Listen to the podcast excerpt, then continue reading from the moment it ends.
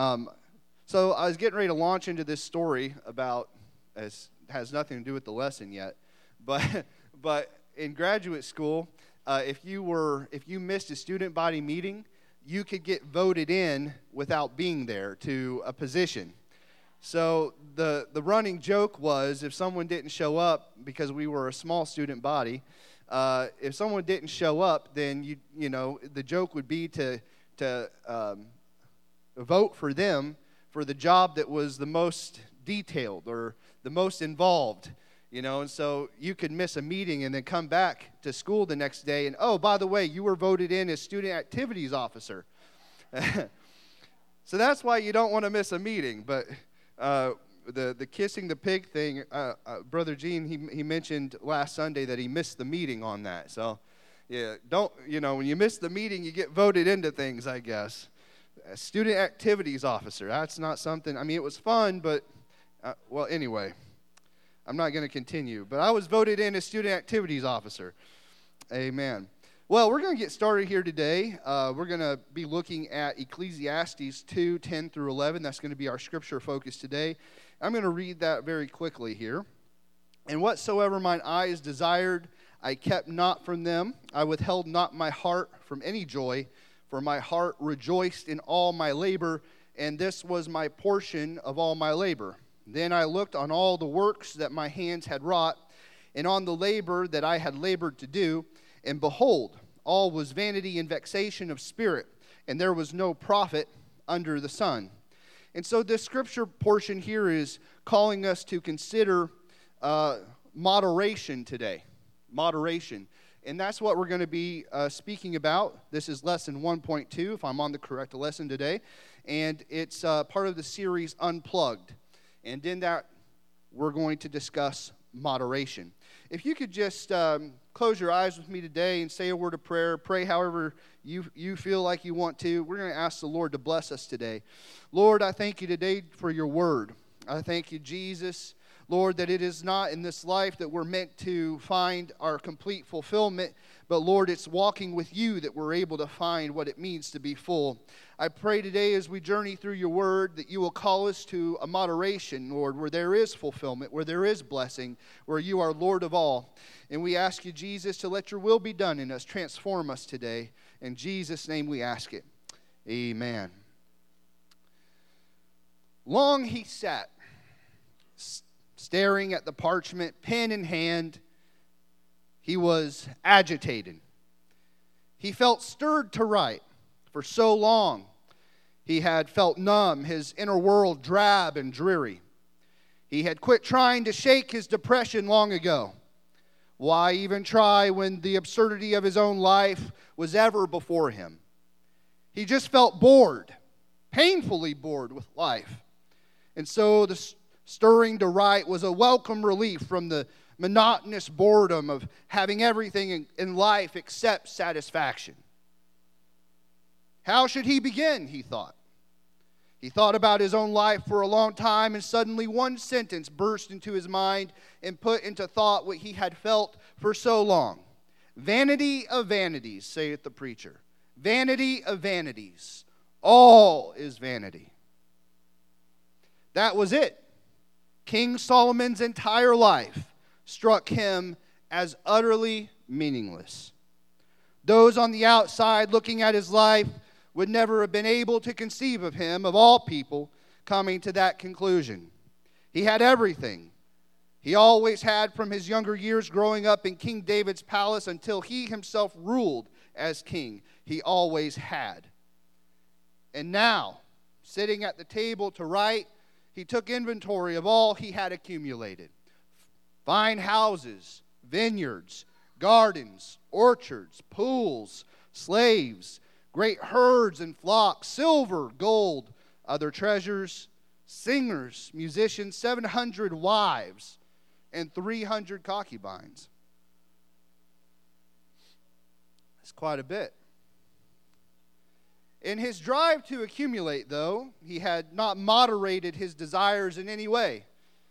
He didn't have any moderation. And whatever he had seen and desired, this was Solomon's problem, he got it. But he looked around, surrounded by all he had ever desired, without a hint of satisfaction. On the contrary, he felt all the more barren inside. The terrible conclusion fully weighed upon him that his unrestrained efforts to get and to have had all been wasted on what amounted to meaningless, meaningless trivialities. Then I looked on all the works that my hands had wrought and on the labor that I had labored to do, and behold, all was vanity and vexation of spirit, and there was no profit under the sun. Those were the words that came out of that experience of meaningless trivialities. Life had become a crushing burden to Solomon.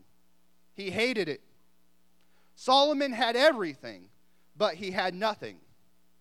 He was full, but he was also desperately empty. That's a sad state to be in today. To be full and to be desperately empty. It can be easy to get distracted by false fulfillment in this world.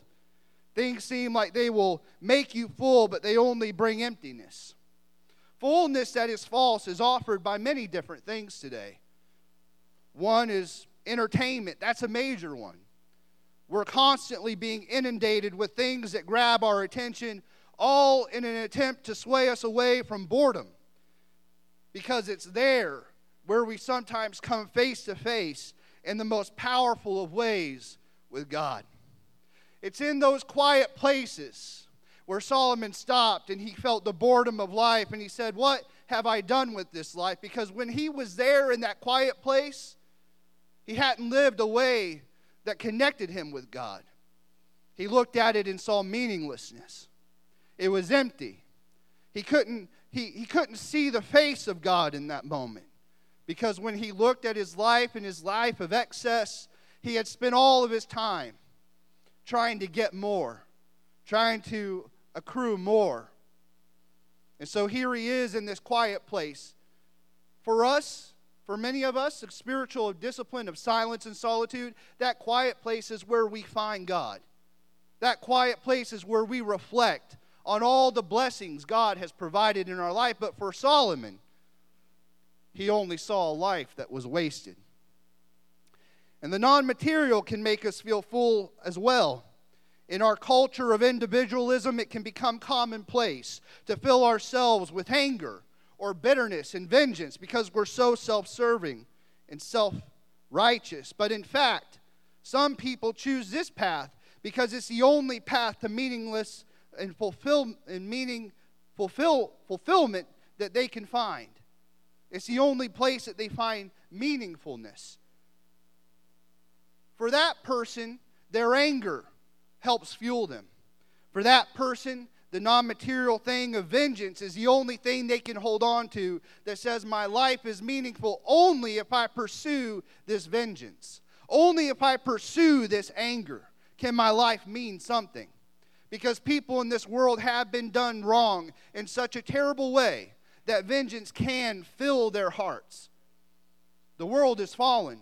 We experience pain and suffering. But if that pain and suffering becomes the, the thing that gives our lives meaning, it's also what we're going to focus on and what we're going to what we're going to dwell on in those quiet places. Holding on to grudges and past hurts is the attempt of the wounded soul to find a find the hole and fill it. But this kind of fulfilledness will always leave one empty. You'll always step back and look at your vengeance that's filled the hole that you've tried to fill, actually, and think, I'm empty. When you think of Solomon, what first comes to your mind? And um, perhaps you think of his wisdom, or perhaps you think of something else, but or you think of his of all of the riches that he had. But let's discuss Solomon a little further. At some point during Solomon's reign, he had forsaken the wise path of finding meaning and fulfillment in a life devoted to God, and he sought it in excess. And an immoderate pursuit to experience and accumulate more. Well, there is nothing new under the sun, he wrote. As Solomon said, and countless people today, including people in the church give most of their time to the pursuit of more. So many of us listen to voices from the world telling us fulfillment is found in pleasure or passions and money or, fa- or fashion, accomplishments, entertainment, or relationships, thinking more of these will bring contentment to my life. The wisest man who ever lived disagreed, telling us that such a pursuit will always end with a sigh that all was vanity. And grasping for the wind, there was no profit under the sun. What an empty place to be. To be stuck in the cycle of more, more, more. I can't imagine that endless struggle. I have it, well, I can't imagine being stuck in that endless struggle. We've all fight through the, the temptation of this world. Maybe we have even fought that, we have fought that attitude of more, but to be stuck in it for an entire lifetime. Wow. How empty. To look back and see that you've never attained anything, you've just pursued more. Our lesson today is on moderation. Solomon sought fulfillment in excess, but let me tell you today that without moderation, we will always be fixated on what we want and be unthankful for God providing what we need. That's the truth of it. Without the moderation that pulls back and stops the pursuit of more, we're always going to be fixated on what more can I get? What more can I attain? What's the next thing on my list of priorities that make me successful? Because if I can reach out and attain that, then I can have meaning in my life. If I can drive that new car or if I can, you know, have this or have that that I've been saving up for for so long, if, if I have X, Y, and Z, then that's going to make my life meaningful. That's what I want, but God says, oh, wait a second, hold on. I might not give you what you want, but I'm going to give you what you need. And moderation takes us a step back and sees that all our wants, if we pursue them, will be vanity in this life. But if we give thanks to God for, because He's given us what we need, we'll look at our life and praise Him because He's given us fulfillment in this life. We'll say, Thank you, Jesus. At every step of the way, you were faithful and you provided. And when I didn't have, you gave, God. When I had nothing, Lord, you were there. No, I didn't get what I wanted, but you gave me what I needed. When I didn't have food to feed my stomach, you gave me what I needed. You didn't give me the lobster course, but you gave me what I needed. And when you step back and see God's faithfulness over our ability to be faithful in this life, what, ful- what fulfillment? What a thanksgiving can arise that says, Oh, how faithful is my God. And when we get fix- fixated on wants, we will ask God in prayer for an answer. Maybe, maybe we're having difficulty with our vehicle or financial difficulty or uh, some terrible some something has happened where we feel like we're pushed up against the wall and we'll and we'll pray and we'll ask God. We'll ask God for his provision. Maybe we're stuck in a place where we don't have hardly a dime in our bank account, but we'll ask him, Lord, I need an answer. I, I need an answer to my prayer today. But when He does answer, when we're fixated on our wants, we'll think we did it when we get it. When He gives us the job or He gives us a new car, we'll think it was our charisma that got the vehicle. And some can get filled with bitterness at God because they think they had to do it themselves. And then, because of being so full of bitterness, one will have everything they asked for, but also have nothing because they turn their face from God and will never be satisfied. We'll ask God for an answer to prayer, and when He provides, we'll think we had a hand in it. We'll forget the prayer we prayed without moderation. We'll be fixated on the wants in our life And then we'll get bitter, as I said, because we'll feel that we had to do everything to get the answer to that prayer. When all along God knew what we were experiencing, He knew the end from the beginning. He said, This is the time I'll answer. I don't want bitterness in my life to cause me to have nothing.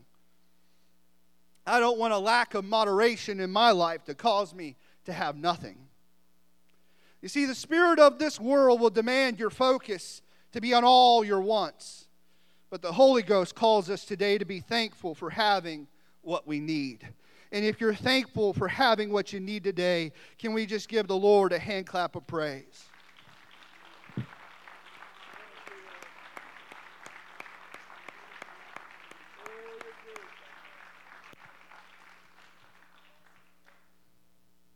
Thank you, Lord.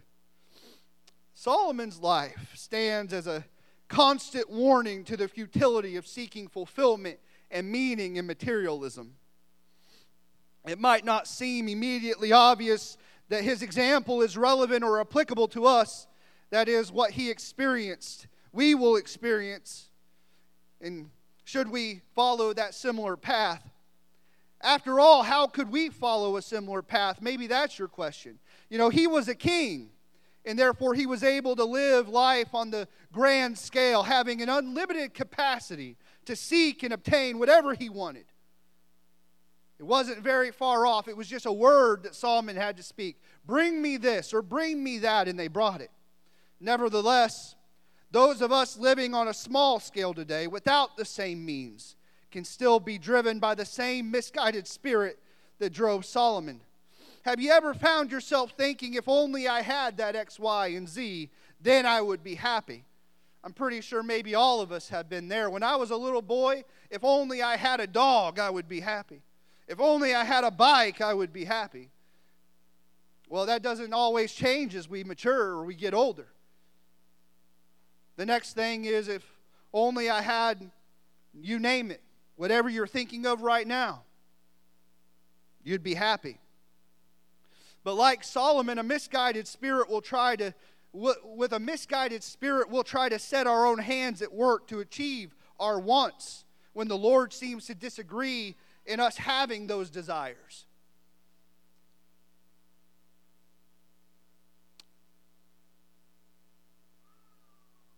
You know, you know, for example, maybe you are, maybe you have prayed the prayer this is hypothetical. Maybe you have prayed the prayer, Lord, help me with my technology addiction. And the Lord says, Okay, I'll help you with that technology addiction. One day you're whistling along and you have your phone in your hand, boom, it falls. Screen cracks, it's, it's a goner. To take that to wherever and turn it in and try to get five bucks back. I don't know because that's probably all you're going to get. Maybe put it on Amazon. But broken screen, can you fix it? Um, but you drop your phone, or lightning strikes your house, and everything gets wiped out that's electrical. Man, technology is gone. I prayed the prayer, but maybe I forgot I prayed the prayer. And now I'm sitting there and I'm like, I don't have any, I don't have Facebook, I don't have social media. Where's my Pinterest? I need to put something on a on a board. Come on, where I don't know what I'm going to do. You know, you're stuck. And then, because you forgot you prayed the prayer, well, I know I should pray tomorrow morning, but I got to work overtime. So, you know what? iPhones cost about a $1,000 these days. It's going to take some overtime. And so we decide, well, we'll, we'll give up we'll give up some things to get that over time. And then all of a sudden, we have done exactly what I've stated. God's tried to give us an answer, but we've worked with our own hands to provide for ourselves. Whenever God says, hey, wait a second, you're so plugged in to technology, how about you plug into my spirit? Why don't you spend some time talking to me? Why don't you spend some time getting some words of wisdom from me? Why don't you take some time finding your favorite promise in Scripture and pin that to a board?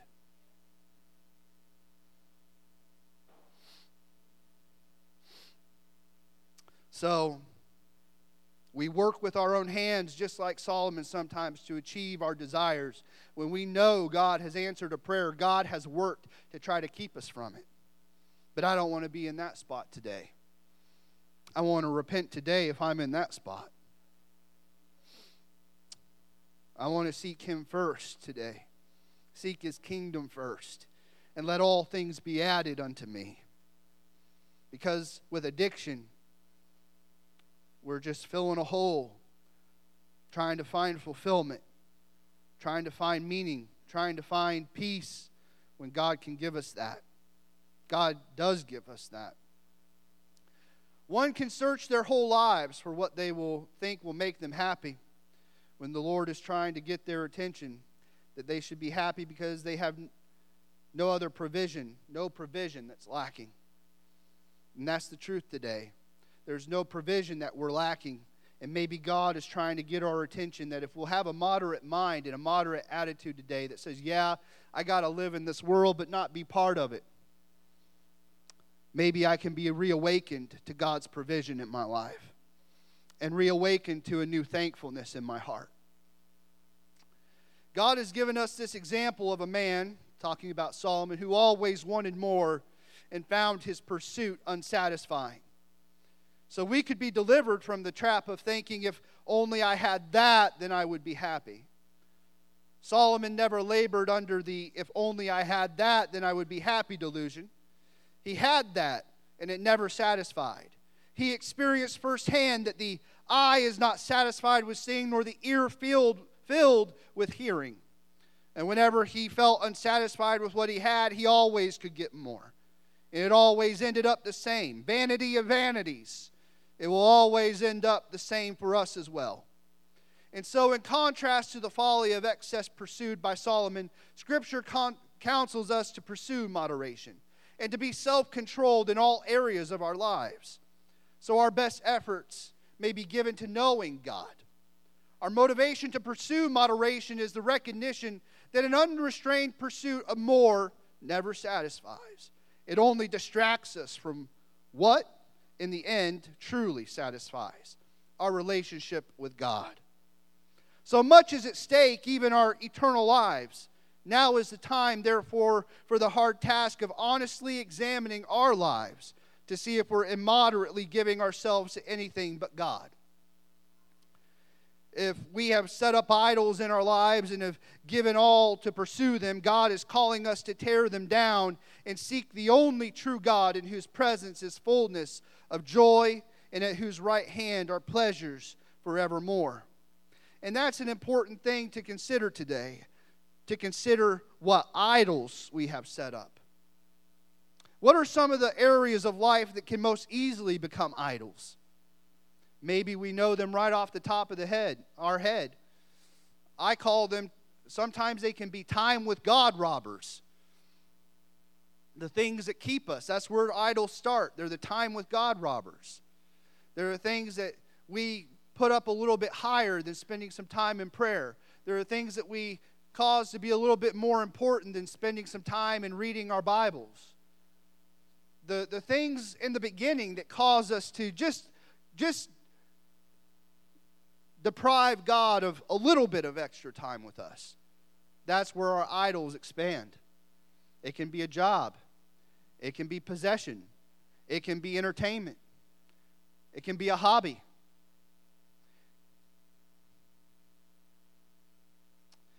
It can even, and we're gonna we're gonna talk about this in a second, but it can even be the blessing of God in your life. It can even be that. I see that God's blessed me with um, this, spe- this talent because we all have talent. So God's blessed you with a talent for photography, say, not, call, not being specific to anyone here. Maybe God's blessed you. Okay, let's, let's take another one. Maybe God's blessed you to be a race car driver. well, maybe we have some of those too. I don't know. maybe anyway, the Lord, maybe the Lord's blessed you with something and it's His blessing in your life. And it's like, man, I'm so glad I got this. And you, you enjoy it.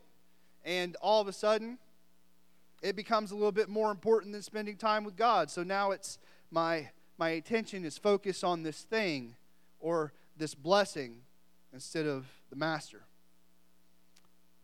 So even blessing can become an idol if it causes us to deprive God of the extra time in our life. The extra time that we spend in just praying and reading our Bibles and being disciples. So here we arrive at a pivotal point. I think it's important that we ask ourselves what is entertaining to us? What has hold of our thoughts, ambitions, and emotions? Uh, let me explain how easy it can be to set up an idol. Whatever we entertain the most in our life, that will be what we serve.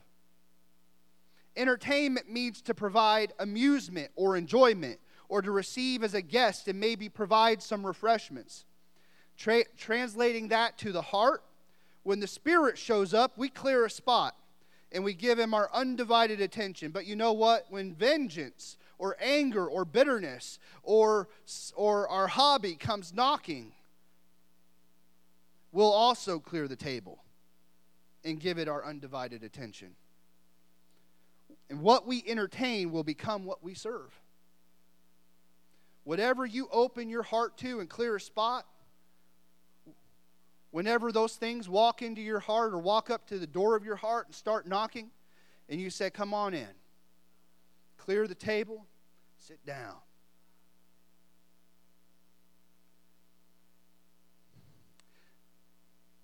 Whenever we talk about deliverance from bitterness, or, and I'm, I'm, really, I'm really honed in on these things today because I felt it in the spirit. Whenever we get honed in on attitudes that we serve, that we entertain, they can become an idol in our life. And all of a sudden, we haven't set up a material thing as an idol. We've set up an attitude or a spiritual thing that's become an idol. Because when it comes in, we don't resist it without moderation. When it comes in, we don't push it back and say, No, you've been here long enough. Or, No, you've come in too many times. Sit down. Stay out there. But without moderation, we'll have an open heart that says, Come on in. I'm going to entertain some more negativity. Or come on in. I'm going to entertain some more of the lies.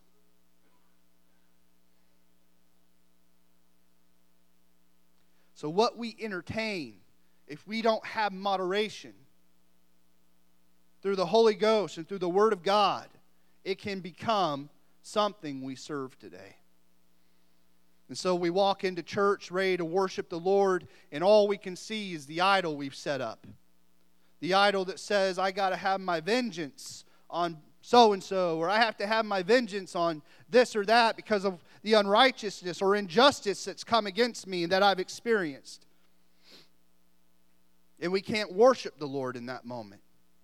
We can't worship the Lord well with a, a uh, as a true worshiper because we're so focused on the idol that we've set up. And so when we recognize that idol, we have to practice moderation to repent and say, there's a time and a place to point out injustice that's been done in my life. But this is not it. The Lord is my healer, the Lord is my deliverer, the Lord is my restorer.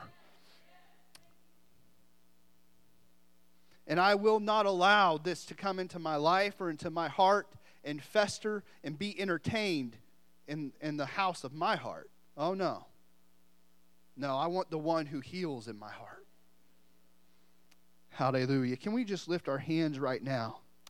Lord Jesus, I feel your spirit I feel your spirit moving. If there is anyone in this place that has experienced brokenness, oh God, I pray, oh Lord Jesus, that you would move in a way that brings peace today, as you are the one who heals, the one who restores, the one, God, that we desire to entertain in our heart today, God. Lord Jesus, we push back with moderation against the things that would seek to control our heart in excess. Lord, we set you as the King of Kings today. Lead us, God. Hallelujah.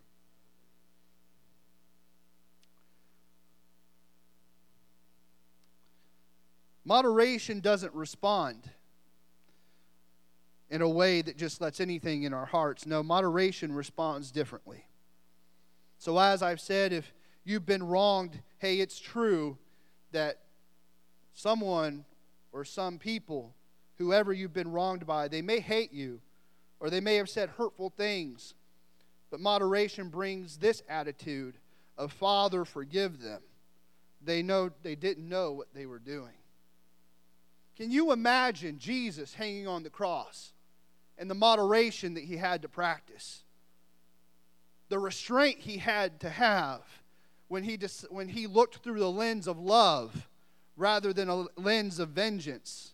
It wasn't his will that any should perish and go to hell, it was his will that all would be saved and all would be received by him because of his love. Moderation in our life says, no, it's either or. If you've done this to me, this is what you deserve.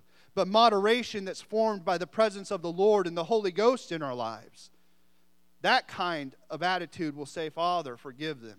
They don't know what they do. Receive them, Lord. Receive us. Not receive them as in they are perishing, but receive them into your grace. Help them find your grace for themselves because they don't know what they're doing. I don't want to react in a way that is motivated out of anger because that is what it's easy to do whenever we are sinned against, but to react in a way that's out of love, that's sacrificial, as our Lord and Savior did. So, moderation brings the attitude of Father, forgive them. It brings the attitude of grace in our lives. Solomon's life was tragedy and serves as a warning. It began so well. From the moment of his birth, everything was in his favor and pointed to great future success. His father was the king. Growing up, he had money, he had good looks, he had education, his future prospects were great. He was never worried about his future career. He would be king. After his aged father David named him king, Solomon began on the right path.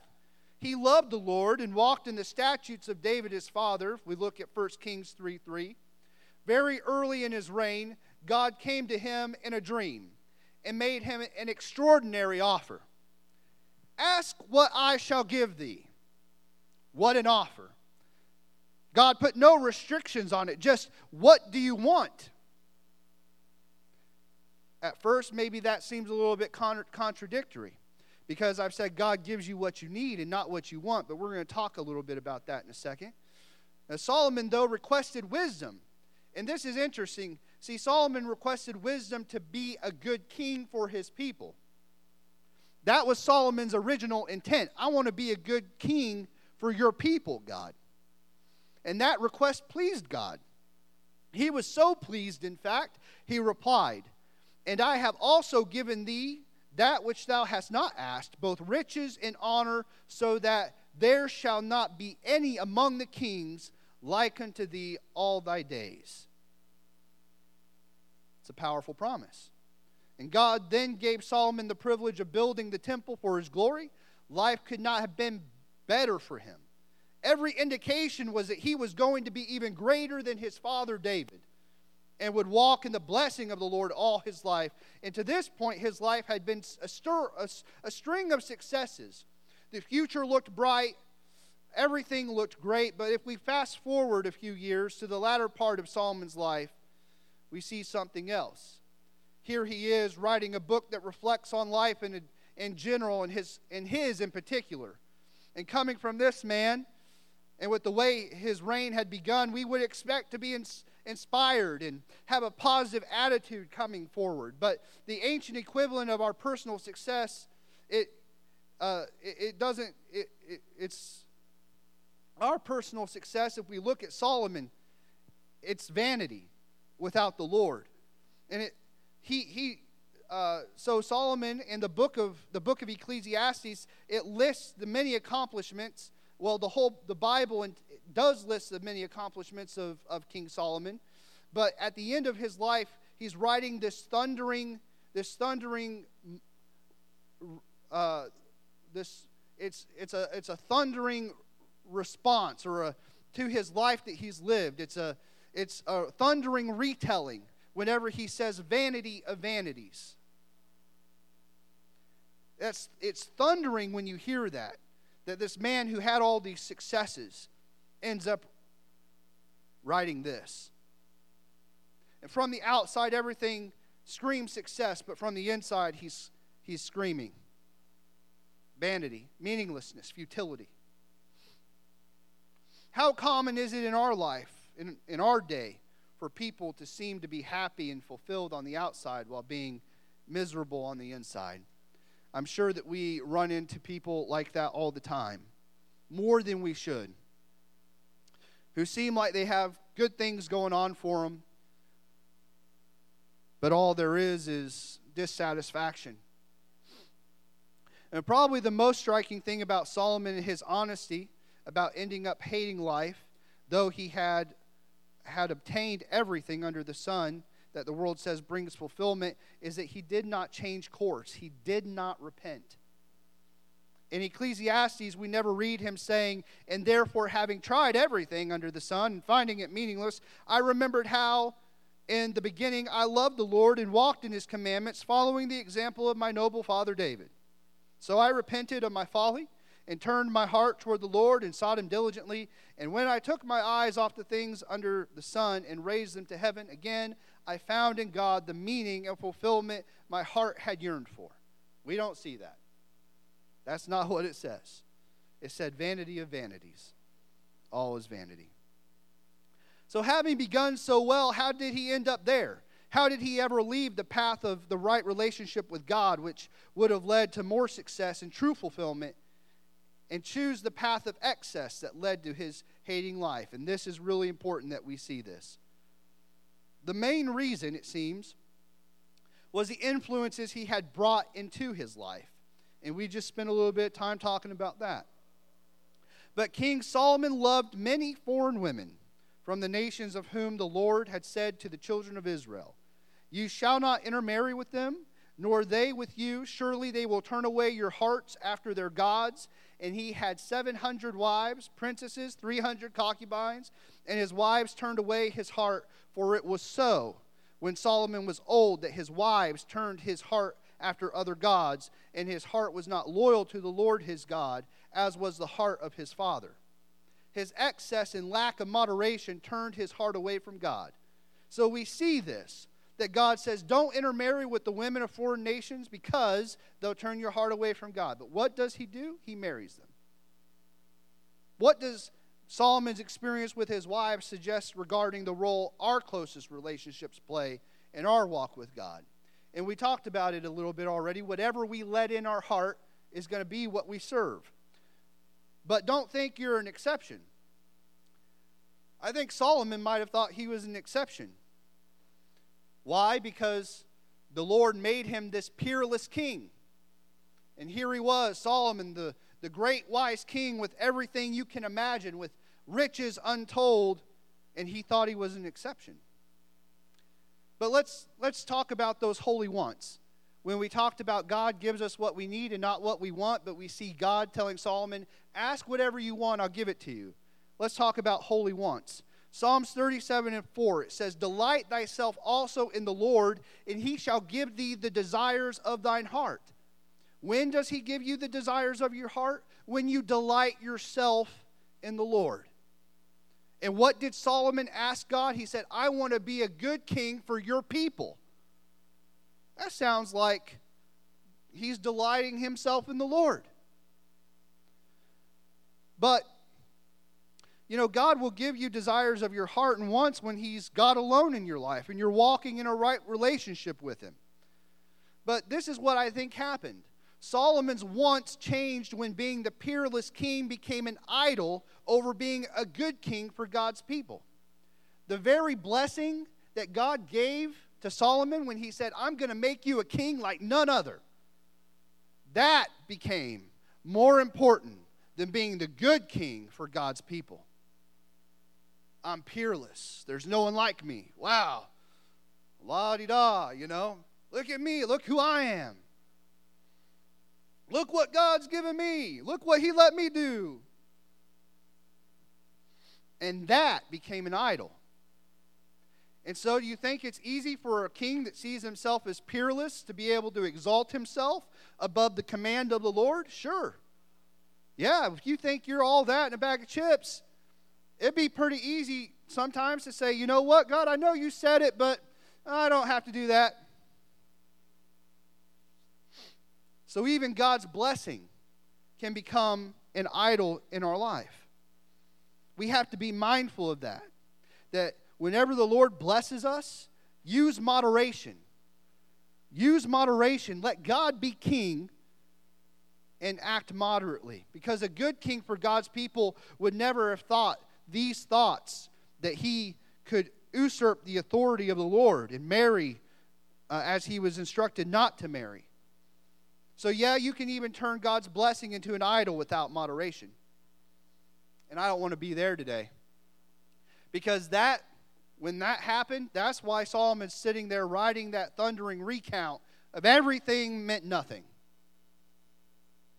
Because God wasn't God in my life.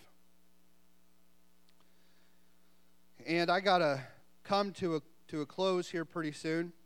I'm going to go to your, uh, to your next blank. That ungodly influences and immoderately pursuing more wrecked his walk with God, Solomon's walk with God.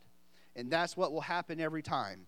The idols that we set up will bring in the ungodly influences. The moment that we let our race car driving become an idol in our life is the moment that we let other things that are involved in racing become an idol in our life. Before long, it, it, it won't be long before, guess what? You know, I don't think rolling those dice, or that's not too bad of a, you know, option right now. I, I'm going to win. I'm going to win. Yeah, yeah, I'm going to win.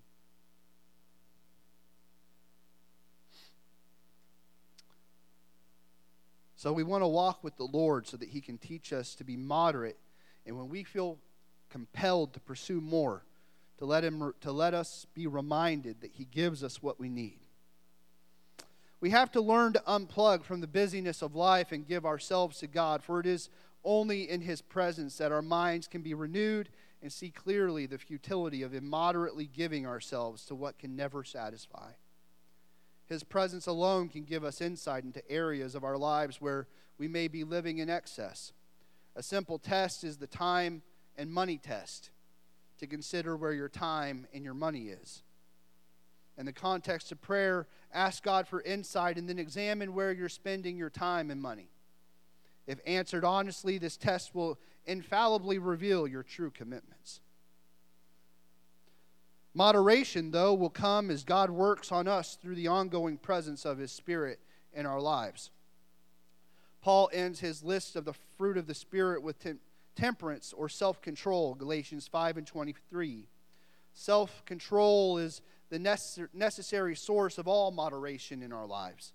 The first step in pursuing moderation in all things is opening up our lives more and more to the work of the Spirit through practicing the spiritual disciplines.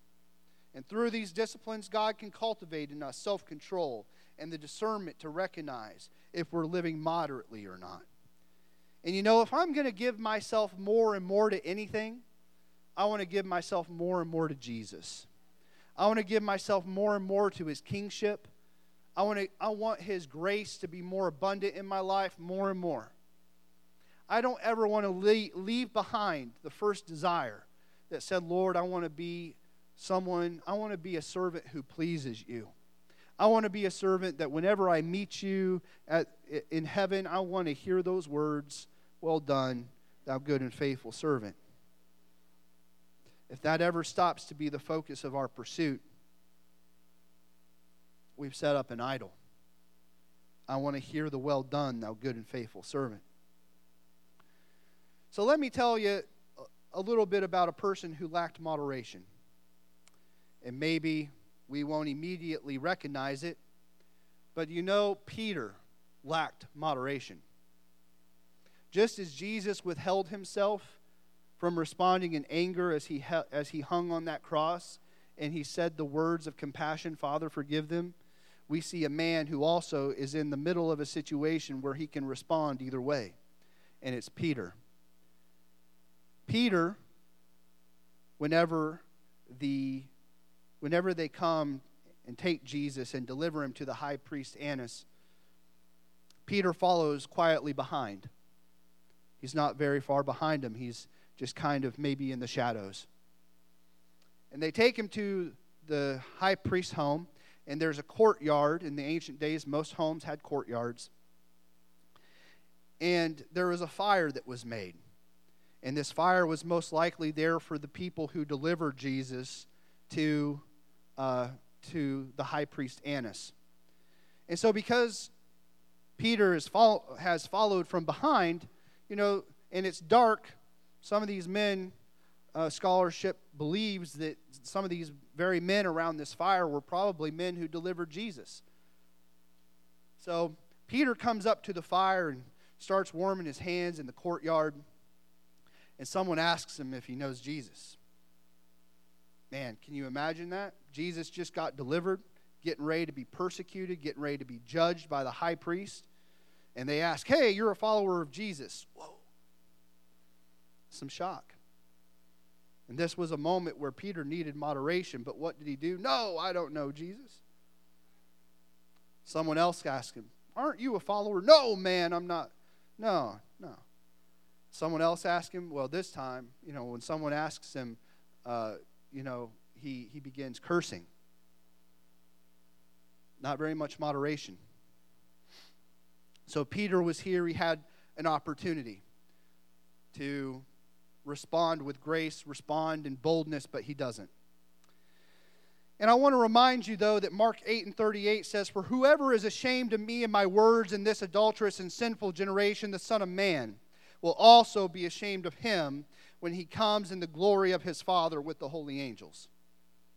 If Peter had stopped there with that denial, this is what would have happened. The Father, the Son of Man, would have said, I'm ashamed. I'm ashamed of you.